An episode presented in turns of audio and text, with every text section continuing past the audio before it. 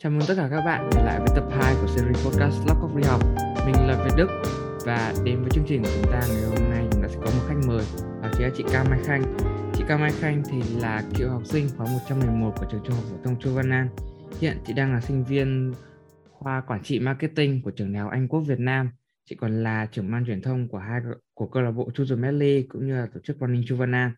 Thì đầu tiên chị Cao Mai Khanh, chị có thể gửi lời chào cũng như giới thiệu một chút về bản thân mình với các bạn đang là nghe podcast được không ạ? Hello tất cả mọi người, hôm nay chị rất là vui khi mà được Việt Đức mời chị tham gia cái podcast của tập 2 lần này. Chị là Mai Khanh và hiện tại chị đang là sinh viên năm nhất trường cấp 3 và trường đại học của chị thì Việt Đức cũng vừa giới thiệu rồi. Chị hy vọng là hôm nay với những chia sẻ của bản thân chị có thể giúp mọi người phần nào hiểu rõ hơn và có tìm ra được những cái định hướng riêng cho bản thân mình. Ok, thì câu hỏi đầu tiên, và anh đang cố gắng để biến nó thành một cái văn hóa cho tất cả khách mời khi mà đến với series podcast lần này, thì nếu như mà chị được chọn một con vật để đồng hành đi học của mình thì chị Khanh sẽ chọn con gì, và tại sao nó có thể hiện cái phần nào cái tính cách của chị trong cái con vật đấy không? Thực ra là chị cũng có nghĩ đến cái câu hỏi này, và con vật mà chị muốn mang theo khi mà chị đi học là con chó. Lý do là tại vì thực ra chị kiểu khá thích chó và mèo, hai con đấy là hai con mà chị thích nhất luôn ý. Nhưng mà chị quyết định chọn mang chó đi, tại vì là sẽ có những lúc khoảng thời gian đi học chị sẽ cảm thấy rất là mệt, và chó thì nó lại rất là tình cảm ấy, nó rất là cuốn người. Thế nên là chị muốn mang nó đi học ở những lúc mà chị cảm thấy gọi là bí bách, hoặc là chị cảm thấy bị stress với cả việc học thì chị sẽ chơi với nó để giải tỏa nỗi buồn. Nói chung là chị chỉ cần một con vật giúp chị cảm thấy vui vẻ về kiểu tâm trạng tinh thần thôi, còn lại không cần gì nhiều. Tức là chị sẽ là một người thuộc kiểu dog person, bởi vì cái năng lượng mà một con chó nó sẽ mang lại cho mình, đúng không? Thực ra nói thế cũng không đúng lắm, tại vì thực ra chị cũng thích cả mèo nữa. Nhưng mà thôi, mang mèo đến trường nó cào hết cả đồ ở trường chết. Với cả thực ra nhiều khi ấy, mèo chị thấy nó hơi, công nhận là kiểu nó hơi lạnh lùng một xíu. Những lúc đi học mệt mỏi thì chị cần nhiều tình cảm, nhiều năng lượng từ động vật hơn, nên chị quyết định chị chọn chó. Ok, một câu trả lời khá là chi tiết và đầy đủ và cũng rất là thú vị.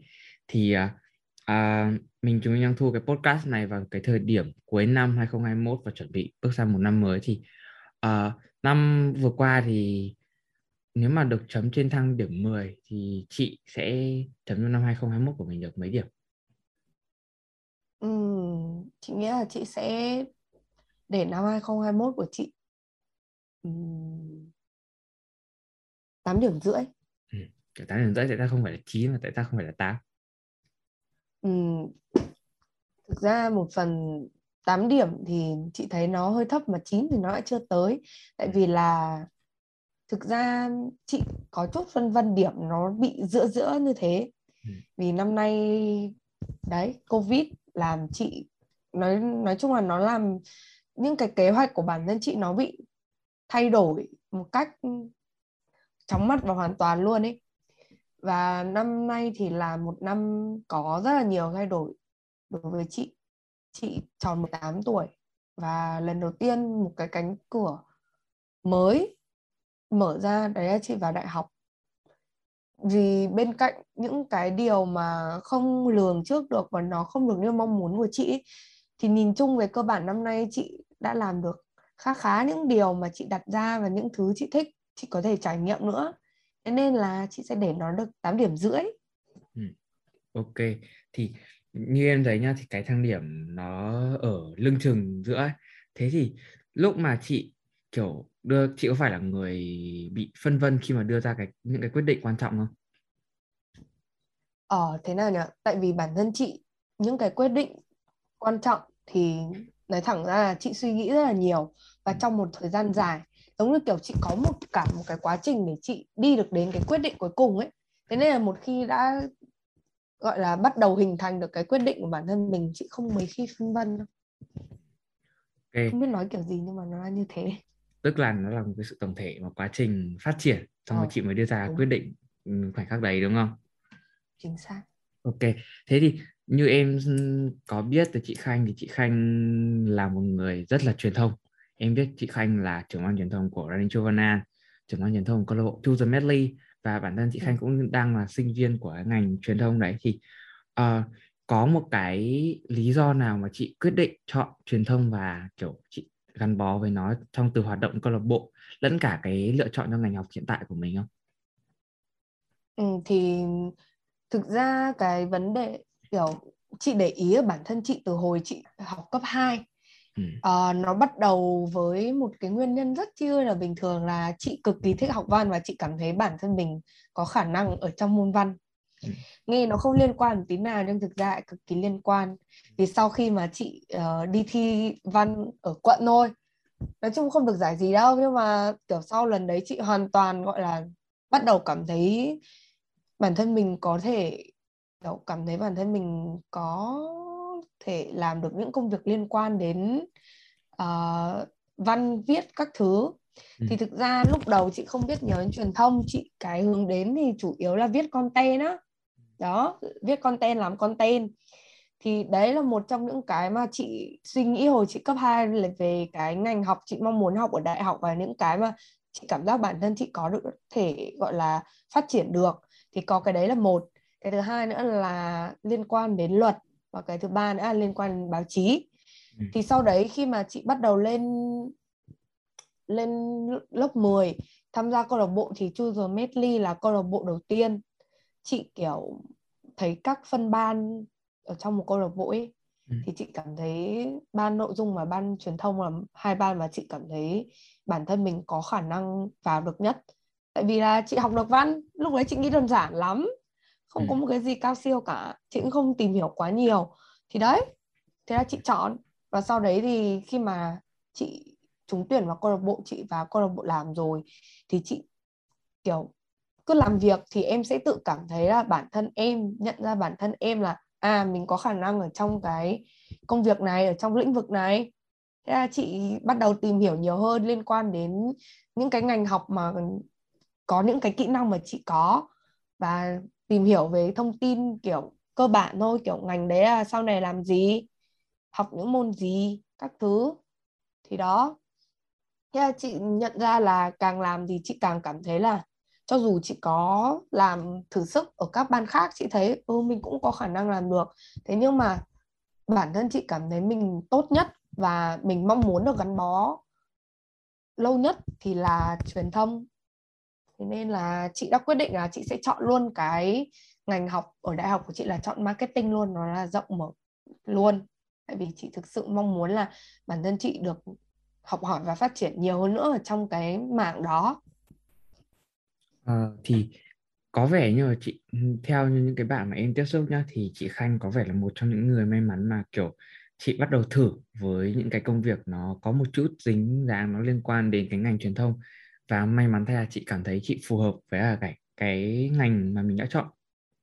Tuy nhiên thì có nhiều người thì họ không được luôn lần đầu như thế. Thế thì chị Cao Mai Khanh có thể chia sẻ, ví dụ như các bạn cấp 3 bây giờ thì có thể làm những cái điều gì để tìm xem là mình phù hợp nhất với ngành học hay là một cái nghề nghiệp như nào trong tương lai không? Dựa trên những cái trải nghiệm của chị. Đối với bản thân chị thì chị nghĩ là bây giờ các bạn trẻ kiểu đang hơi bị xô bồ quá. Mọi người kiểu có nghĩa là cứ cố thử càng nhiều càng tốt ấy. Thế nhưng mà cái vấn đề quan trọng nhất là, đúng như vừa nói, không phải là ai cũng thử một phát ăn ngay được như chị không. Thế nhưng mà cái vấn đề mình lại phải lật ngược lại, vấn đề là tại sao chị lại thử và chị lại may. Đấy là bởi vì là chị đi từ bản thân chị trước. Có nghĩa là chị phải nhìn lại từ bản thân chị, là chị kiểu như nào nhỉ, soi lại bản thân chị từ trước đến giờ, những cái kỹ năng nào của chị tốt, những cái kỹ năng nào chị có thể phát triển được, và chị lại soi tiếp những cái kỹ năng đấy với cả những cái công việc ở trong từng phân ban. Chị sẽ xem xét là ban nào phù hợp nhất với mình, ban nào phù hợp nhất trong những cái đống kỹ năng mà mình có, thì chị sẽ bắt đầu từ những cái đấy trước. Nếu như mà trong trường hợp mà mình làm rồi mà mình lại kiểu cảm giác là nó không đúng như mình mong muốn, thì đến lúc đấy em lại tiếp tục chuyển hướng sang những cái số 2, ít kỹ năng gần thế hơn. Có nghĩa là câu trả lời chị đưa ra ở đây ấy, là các bạn phải đi từ bản thân mình trước. Các bạn phải hiểu rõ được bản thân mình mạnh ở đâu và yếu ở đâu. Sau đó các bạn sẽ xét với cả, ý là kiểu so sánh nó, xem xét nó với cả những cái từng hạng mục công việc, từng vị trí công việc. Và các bạn sẽ kiểu cho nó một cái thứ tự ưu tiên nhất, ưu tiên thứ hai các thứ đó. Các bạn sẽ thử từ trên xuống dưới. Thì chắc chắn là ít nhất là các bạn đã hiểu bản thân mình ở đâu rồi ấy. Thì ít nhất là cái sự lựa chọn của các bạn nó sẽ giảm thiểu được những cái gọi là những cái sự không thích hoặc những cái tiêu cực các thứ đấy đi. Thế thôi. Thì nhỉ, nó cái câu chuyện mà tìm xem mình thực sự phù hợp với những cái gì, ngành học như thế nào, nghề nghiệp ra làm sao, hay cái câu hỏi đơn giản xác định xem bản thân mình là ai đối với cái thế hệ của bọn mình, là em, là chị, có thể là các bạn trẻ ở dưới, cũng có thể là những anh chị mà mình đã quen, thì cái câu chuyện đấy nó thật sự là một cái vấn đề khá là nan giải. Chị nghĩ là có những cái lý do nào mà khiến cho người ta trong cái thời điểm hiện tại này người ta không biết, không thể tìm ra cái câu trả lời xem là mình muốn gì, và người ta không thể biết bắt đầu từ đâu trong cái hành trình đấy, thì chị nghĩ có những cái lý do gì nó xảy ra câu chuyện như vậy? Thực ra ngay bản thân chị thì các bạn đồng trang lứa hoặc là các em người quen của chị cũng rất là mơ hồ về những cái gọi là giá trị của bản thân và những cái định hướng mục tiêu của bản thân mình. Chị nghĩ cái lý do là một phần là vì bây giờ xã hội người ta cứ hướng đến những cái gọi là gì nhỉ? Những cái chuẩn mực và những cái gọi là tiêu chuẩn chung cho tất cả mọi người, và kiểu lúc nào cũng hướng đến một con người hoàn hảo. Thành ra là các bạn trẻ thì bây giờ có nhiều cơ hội để tiếp xúc với các nền văn hóa, rồi tiếp xúc với nhiều loại thông tin và các vị trí làm việc các thứ khác nhau. Và người ta cứ bị cuốn theo những cái guồng quay như thế. Người ta, cái mục tiêu chung chung của họ chỉ là trở thành một người gọi là tốt nhất có thể trong mắt của người khác. Mọi người cứ làm kiểu làm tràn lan, miễn là kiểu là để bản thân mình cảm thấy bận rộn và để người khác nhìn vào cảm giác là mình là người gọi là cái gì cũng biết, kiểu rất là siêu. Thế thành ra là nó cứ cuốn theo một cái guồng quay như thế. Và mọi người, khi mà mọi người tưởng tượng là cái gì nhiều quá nó cũng không tốt, mọi người làm quá nhiều mà làm tràn lan, thế rốt cục đến khi mọi người nhìn lại, mọi người vẫn cảm thấy là bản thân mình kiểu cái gì nó cũng chỉ hờ, cái gì nó cũng chỉ mờ nhạt ở phía đầu ấy, nó cũng không đi sâu được và chả có một cái gì đọng lại cả. Ngoài ra thì một phần nữa là chị nghĩ là một phần do định hướng. Chị không biết là kiểu chị nghĩ là mỗi người sẽ có một chịu một sự giáo dục và định hướng của bố mẹ khác nhau, và từ kiểu người thân rồi bạn bè các thứ khác nhau. Thế nhưng mà chị cảm thấy bây giờ nhiều khi cuộc sống bây giờ bố mẹ bận quá, họ quên mất là họ lại chính là những người đi trước và họ là những người cũng khá là hiểu con họ như thế nào, nhưng họ lại không đưa ra được định hướng cho con. Thế thành ra khi mà cái đứa trẻ nó ở đến một độ tuổi nó bắt đầu phát triển ấy, cái thế giới nó quá là rộng lớn, nó không biết bắt đầu từ đâu nên nó cứ ngụp lặn ở trong đấy cả, nó không có một cái định hướng. Ngay cả những cái rất là cơ bản nó cũng không hề biết, mà trong khi bố mẹ nó cũng quên mất luôn, không dạy nó những cái đấy, không nói chuyện, không tâm sự thì thành ra là đấy, nó cứ ngụp lặn tự trong đấy thôi. Và đấy cũng là một trong những cái lý do mà chị nghĩ là bây giờ nhiều người lớn đang quên mất cái sự quan trọng của việc định hướng cho con trẻ. Đấy là những lý do mà chị nghĩ là nó đang tồn tại.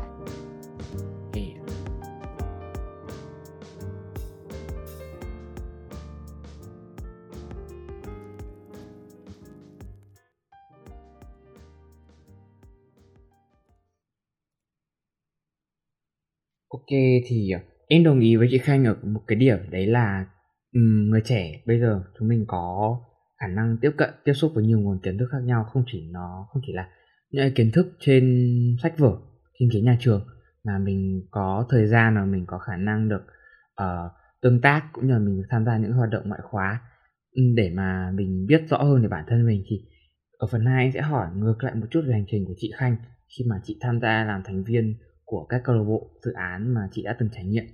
Thì theo chị thì một người trẻ thì sẽ có thể học được những gì từ những cái trải nghiệm mà họ có trong những cái hoạt động ngoại khóa như hoạt động câu lạc bộ, hoạt động dự án từ cấp 3? Chị thấy là kiểu chị thực sự trưởng thành và học được cực kỳ nhiều sau khi mà chị tham gia các câu lạc bộ hoặc là các dự án hoạt động ngoại khóa ở trường cấp 3 luôn ý. Thì cái đầu tiên mình phải kể đến là bản thân mình gọi là có cơ hội mở rộng mạng lưới các mối quan hệ. Tại vì là khi mà tham gia câu lạc bộ hoặc dự án thì chắc chắn là ngoài người quen ra thì còn có những người lạ, người mới nữa. Và nó rất là đông người tham gia. Thế là đấy là cũng là một cơ hội tốt để em có thể mở rộng kết bạn. Và họ cũng là người cho em những cái bài học rất là gọi là gì ạ, những là sâu sắc và chân thật ấy, từ chính bản thân của họ, vì về những gì mà họ trải qua. Họ có thể dạy em về những cái kỹ năng mềm, những cái bên ngoài sách vở. Họ có thể gọi là dạy em cách biết yêu thương, họ dạy em biết cách làm việc ở trong những cái việc kiểu nhỏ nhỏ thôi, như kiểu biết tô vẽ hoặc là ghép đồ các thứ gì đấy. Những cái như này thì nó khá là khó để nói ra, nhưng mà khi bản thân em tham gia một cái dự án hoặc câu lạc bộ, các em cùng nhau làm thì các em sẽ tự cảm thấy được là bản thân mình nhận lại được rất là nhiều. Ngoài ra thì chị nghĩ là tham gia câu lạc bộ và các dự án ở trường cấp 3 nó cũng là một trong những bước để các em tự khám phá bản thân mình, khám phá ra được là bản thân mình có khả năng ở đâu, có thể tiếp tục phát triển nó được trong tương lai hay không. Và các em cũng có thể gọi là hiểu hơn một chút về cách làm việc cùng với mọi người, hiểu hơn một chút về cách một tổ chức nó sẽ hoạt động ra sao. Và những cái đấy thì thực sự rất là kiểu rất là tốt và giúp ích các em rất là nhiều khi mà các em lớn. Như bản thân chị, sau một khoảng thời gian chị tham gia, bây giờ chị lên đại học, thì tất cả những gì mà chị nhận lại được ấy, bây giờ là lúc chị bắt đầu cảm thấy rõ nhất này. Thì đó, nói chung nhìn ngoài thì các em cứ thấy mọi người sẽ đều nói những cái lợi ích nó na ná giống nhau thôi. Thế nhưng mà khi mà bản thân các em tham gia rồi thì các em sẽ tự nhận lại được những cái bài học cho riêng mình, và nó thực sự rất là tốt và rất là nhiều. Nên là hãy tham gia nhé. Thì thế chị Khanh có kỷ niệm đặc biệt nào với cả câu lạc bộ hay dự án tổ chức nào mà chị đã từng tham gia hồi cấp 3 không? Cái này chị gọi là đam mê bất tận là chị không bao giờ quên được. Đấy là cái hôm cuối cùng trước ngày gọi là game day của RC, Running Chu Văn An 3. Thì có nghĩa là để đi được đến ngày hôm đấy, bọn chị cũng kiểu hoãn đi hoãn lại các thứ nhiều lần rồi. Và hôm đấy thì chị đã trốn học buổi chiều để trèo lên hội trường Thăng Long cùng làm đồ với mọi người. Và hôm đấy chị cũng ở lại luôn đến tận 8:30 tối, 9 giờ kém chị mới đi về. Và hôm đấy như nào nhỉ, chị cảm thấy rất là tuyệt. Cảm giác nó trời ơi, không thể từ nào diễn tả được. Bây giờ kiểu mỗi lần nghĩ lại một lần kiểu bồi hồi lắm, cảm xúc dâng trào lắm. Tại vì là tất cả mọi người cùng làm việc với nhau ấy, chị cảm thấy là mọi người ai cũng dốc sức để có thể chuẩn bị tốt nhất được cho game day. Và như nào nữa, mọi người kiểu cứ thấy việc gì là mọi người xông vào thôi, không cần biết việc đấy của bạn nào hay là của ai đang làm giờ cả. Thì chị cảm nhận được cái tinh thần đồng đội này, sự trách nhiệm và cái tình cảm mọi người dành cho nhau và tâm huyết dành cho cả sự kiện nữa. Chị cũng học được rất là nhiều. Ví dụ như bản thân chị chưa bao giờ chị để ý gắn cái bản lề keo hay cái gì đấy đâu. Hoặc là chị cũng không bao giờ nghĩ ra được là mình có thể đổ cát vào cái bình nước và cắm cái đống ống nước lên để làm background chụp ảnh. Nói chung là cái ngày hôm đấy nó cũng có 24 giờ giống như các ngày khác thôi. Thế nhưng đấy lại là một trong 24 giờ tuyệt vời nhất trong 3 năm đi học cấp 3 của chị. Chị học được nhiều thứ, chị nhận được tình cảm nhiều từ mọi người, và chị biết thế nào là sự trách nhiệm, biết thế nào là tâm huyết. Thế là chị cực kỳ nhớ luôn.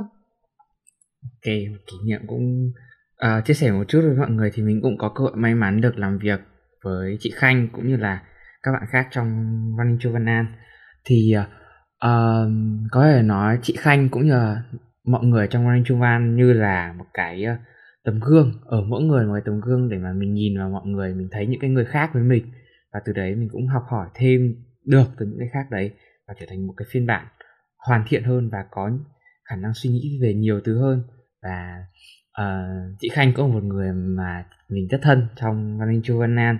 Ok, quay trở lại với câu chuyện chính của chúng ta. Thì theo như đánh giá thì ở thời điểm hiện tại, cái môi trường hoạt động ngoại khóa, những cái dự án, những câu lạc bộ cả trong các trường trung học phổ thông lẫn cả những cái dự án được thành lập ngoài khuôn viên của trường học, đang có rất nhiều dự án. Thế thì chị Khanh có cái đánh giá nào về cái môi trường hoạt động ngoại khóa của các bạn học sinh trong thời điểm hiện tại không?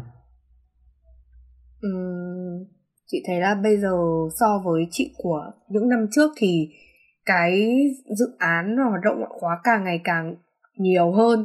Có nghĩa là cả về số lượng và cả về quy mô hình thức thì nó đều nhiều hơn và tốt hơn.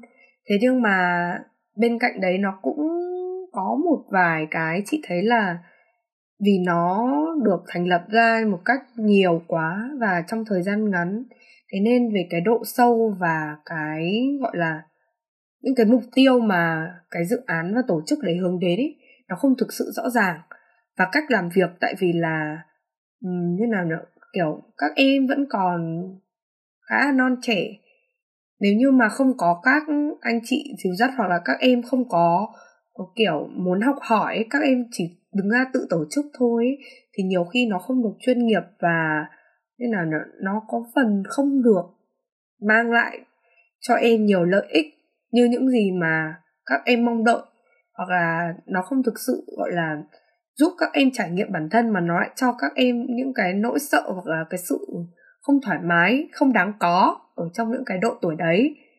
Thế nên là chị biết là bây giờ các em có rất là nhiều lựa chọn, nhưng mà các em nên sáng suốt và tinh ý trong việc lựa chọn câu lạc bộ, dự án hoặc là các hoạt động ngoại khóa mà mình tham gia, để có thể gọi là vừa trau dồi bản thân mà vừa nhận lại được những điều mình mong muốn, mang giá trị tích cực đến cho cả cộng đồng nữa. Okay. Thế thì mình có thể tìm đến những người thông tin nào, hay là mình có thể làm những cái kiểu như là research, tìm hiểu về những dự án, những câu lạc bộ như thế nào để mà có thể đưa ra những cái lựa chọn phù hợp với bản thân mình nhất? Chị có thể chia sẻ một chút về cái kinh nghiệm trong cái việc mà chọn ra nơi phù hợp để mình đóng góp và mình cống hiến không? Thì cái này chị nghĩ là mình sẽ bắt đầu từ những câu lạc bộ và những cái dự án hoạt động ở trong trường trước. Tại vì cái thứ nhất là ở trong trường thì ít nhất là nó vẫn chịu sự quản lý của trường, của các thầy cô, thì nó vẫn phải có một cái gọi là trách nhiệm và một cái sự nghiêm túc nhất định. Và ít nhất là khi mà có vấn đề gì đấy thì vẫn có các thầy cô có thể giúp đỡ được các em. Thế nên là chị nghĩ là mình nên bắt đầu từ những gì thân quen và gần gũi với mình nhất. Còn ở bên ngoài thì chị nghĩ là tham gia ở bên ngoài cũng khá là hay, nó thoải mái hơn và nó có cơ hội gọi là rộng mở, tiếp xúc với nhiều người, nhiều bạn bè từ ở trường ngoài nữa. Nhưng mà nên kiểu tìm những cái tổ chức nào nó có uy tín một chút, bằng cách là trước tiên thì em có thể vào fanpage của người ta xem về kiểu lượt like và cái mục tiêu của tổ chức đấy là gì và cách nó hoạt động ra sao. Em hoàn toàn có thể lục lại được những cái bài post rồi ảnh recap các thứ trước kia của họ để xem là bản thân mình có thực sự phù hợp với nó hay không, phù hợp với cái hướng đi của cái câu lạc bộ và dự án hay không. Sau đó thì em có thể xem là nó hoạt động được lâu chưa và những mùa trước thì nó hoạt động ra sao, với bao nhiêu người, bao nhiêu thành viên, mà cái giá trị mà họ mang đến là gì. Những cái đấy thì chị nghĩ là em hoàn toàn có thể tự tìm được bằng những cái nguồn thông tin như kiểu ở trên Facebook của họ, vì bây giờ chủ yếu hoạt động trên Facebook đúng không? Đó, thì em hoàn toàn có thể tìm được. Còn ngoài ra thì chị nghĩ là người quen, những người mà đã từng tham gia trong các cái sự kiện đấy, nếu em có cơ hội may mắn mà được gặp họ hoặc là biết họ, thì đó, em có thể hỏi họ để có được những cái trải nghiệm chân thật nhất, biết được về những cái gì thực sự diễn ra và hoạt động ở trong cái câu lạc bộ dự án đấy, thì em sẽ có một cái nhìn khách quan. Và như trước kia thì em sẽ lại so với bản thân mình. Em tự định hướng, không phải định hướng mà ý chị là em tự xem xét lại bản thân mình có ok không, có chung suy nghĩ, chung mục đích với cả cái mà mục tiêu đề hướng mà cái dự án câu lạc bộ đấy đưa ra hay không. Và em nói chung những cái đấy thì nó đều là phép thử thôi. Thế nhưng mà mình giảm thiểu tối đa được những cái gọi là gì nhỉ? Rủi ro hả? Giảm thiểu được cái rủi ro càng nhiều càng tốt mà, đúng không? Thì đó, như bản thân chị thì chị cũng chỉ chọn dựa vào cái thứ nhất là Facebook của họ, cái thứ hai là tham khảo từ những người đi trước và đã từng làm ở trong câu lạc bộ dự án đấy. Chủ yếu là từ hai cái đấy mà chị quyết định ra được là dự án và câu lạc bộ nào mà chị sẽ tham gia thôi. Các bạn cũng có thể thử nhé. Tức là cái, theo như em hiểu, tức là cả cái hình thức mà họ trình bày trên những cái nền tảng họ xuất hiện, lẫn như cả những cái câu chuyện mà mình có thể biết về cách mà họ vận hành, đúng không? Tức là mình sẽ quan tâm đến hai cái vấn đề đấy. Chính xác. Ok, thì cảm ơn những cái chia sẻ rất là gọi là xa xa, cũng nhờ những cái chia sẻ rất là thật của chị Cao Mai Khanh. Thì ở phần cuối của cái chương trình rất nhanh thôi, thì mình cũng đã đến phần cuối của cái số podcast lần này rồi. Thì em sẽ hỏi một chút về những cái dự định cá nhân của chị Cao Mai Khanh, bởi vì là mình cũng sắp chuẩn bị chia tay năm cũ và bước sang năm mới trong thời điểm thu cái số podcast lần này. Thế thì trong năm 2022 chị đã có kế hoạch gì chưa? Năm 2022 thì chị khá mong chờ, tại vì là có vài ở năm 2021, cuối năm 2021 thì chị đang tham gia một cái dự án tình nguyện tên là Hyundai Yam School, và nó sẽ kết thúc vào tháng 6 năm sau. Thì chị mong muốn là trước hết là chị sẽ hoàn thành được cái nhiệm kỳ lần này, và chị có thể gọi là trau dồi được bản thân mình nhiều hơn nữa về kỹ năng liên quan đến giảng dạy và làm việc với cả các bạn nhỏ. Sau đó thì chị hy vọng là chị có thể trở thành một trong những tình nguyện viên xuất sắc và có cơ hội được sang Hàn Quốc.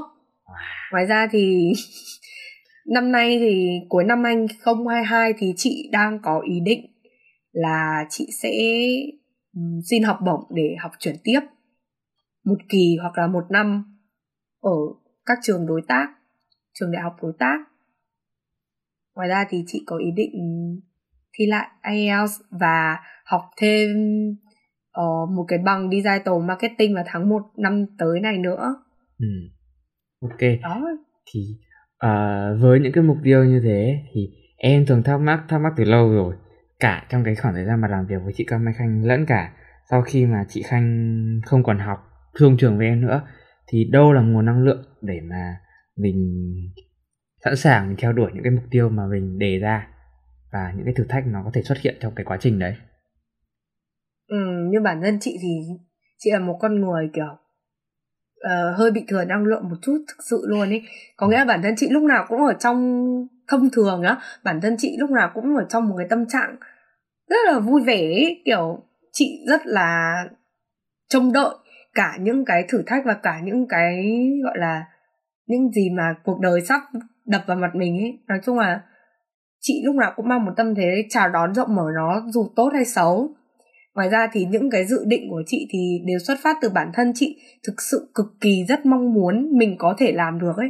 Thế nên là chị lúc nào cũng nghĩ là mình đã đặt ra rồi thì mình phải cố gắng hết sức, cho dù nó có thể được hay không được, nhưng mà ít nhất mình phải cố hết sức đã. Thế nên là lúc nào chị cũng trong tâm thế là mấy cái này toàn mấy cái mình đề ra mà, sao mình lại bỏ thế nhở?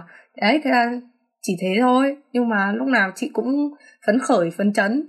Còn thi thoảng có lúc mà cảm thấy bản thân mình mệt mỏi quá hoặc là mình không có sức để tiếp tục nữa, thì chị nghĩ là mọi người nên dành cho mình hẳn vài ngày liền không làm một cái gì cả, hoặc là chỉ làm những thứ mình thích thôi, gạt bỏ hết công việc và những cái mà khiến mọi người đang suy nghĩ đi. Hãy để bản thân mình thực sự thư giãn đã, thì sau đó các bạn mới có thể quay trở lại công việc một cách phấn khởi và vui tươi như lần đầu được, chứ đừng kiểu cứ cố quá, hoặc chỉ để bản thân mình nghỉ ngơi kiểu chóng vánh hoặc là không thực sự nghỉ ngơi ấy.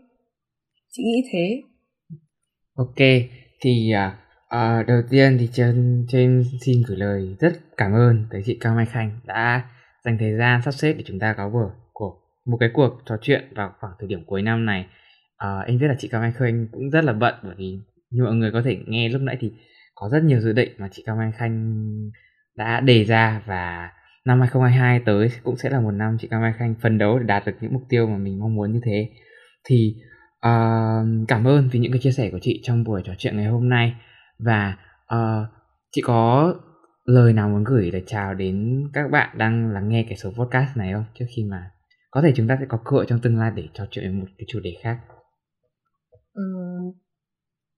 Nói chung là chị cũng muốn gửi lời cảm ơn đến tất cả các bạn, nếu như các bạn đã lắng nghe được đến giây phút này. Vì những chia sẻ của chị thì thực ra nó đều đến từ những cái trải nghiệm và những gì chị đã nhận lại được sau cái hành trình mà chị đã qua. Thế nên là mọi người hoàn toàn có thể gọi là lắng nghe xem có thể học hỏi được gì, hoặc có thể rút ra được cho bản thân mình những cái bài học kinh nghiệm gì từ câu chuyện của chị không nhé. Tại vì chị cũng không phải là người kiểu không phải là người dạo này ngôn ngữ chị nó hơi bị rối loạn một tí. Tại vì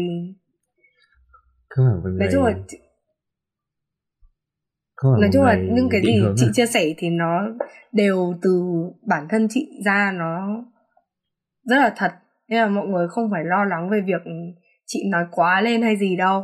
Ngoài ra thì chị chúc tất cả mọi người sau khi lắng nghe được podcast này có thể phần nào tìm ra được con đường cho bản thân mình, và tìm ra được những cái câu lạc bộ, những dự án hoạt động ngoại khóa ở trong trường cấp 3 một cách gọi là thành công nhất có thể, và học lại được nhiều để sau này khi mà mọi người lên đại học hoặc là lớn như chị hoặc hơn chị thì mọi người nhìn lại cái quãng thời gian đấy, mọi người sẽ cảm thấy mình không hề hối tiếc, không hề sai, và mình học lại được rất là nhiều.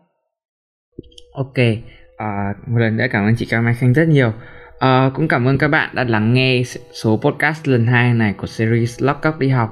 Rất hy vọng là sau khi nghe thì các bạn sẽ có những cái có thể rút ra với riêng bản thân mỗi người, và từ đó có thể có những cái hướng đi phù hợp trong khoảng thời gian sắp tới.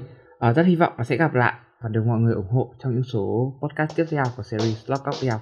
Còn bây giờ thì xin chào và hẹn gặp lại.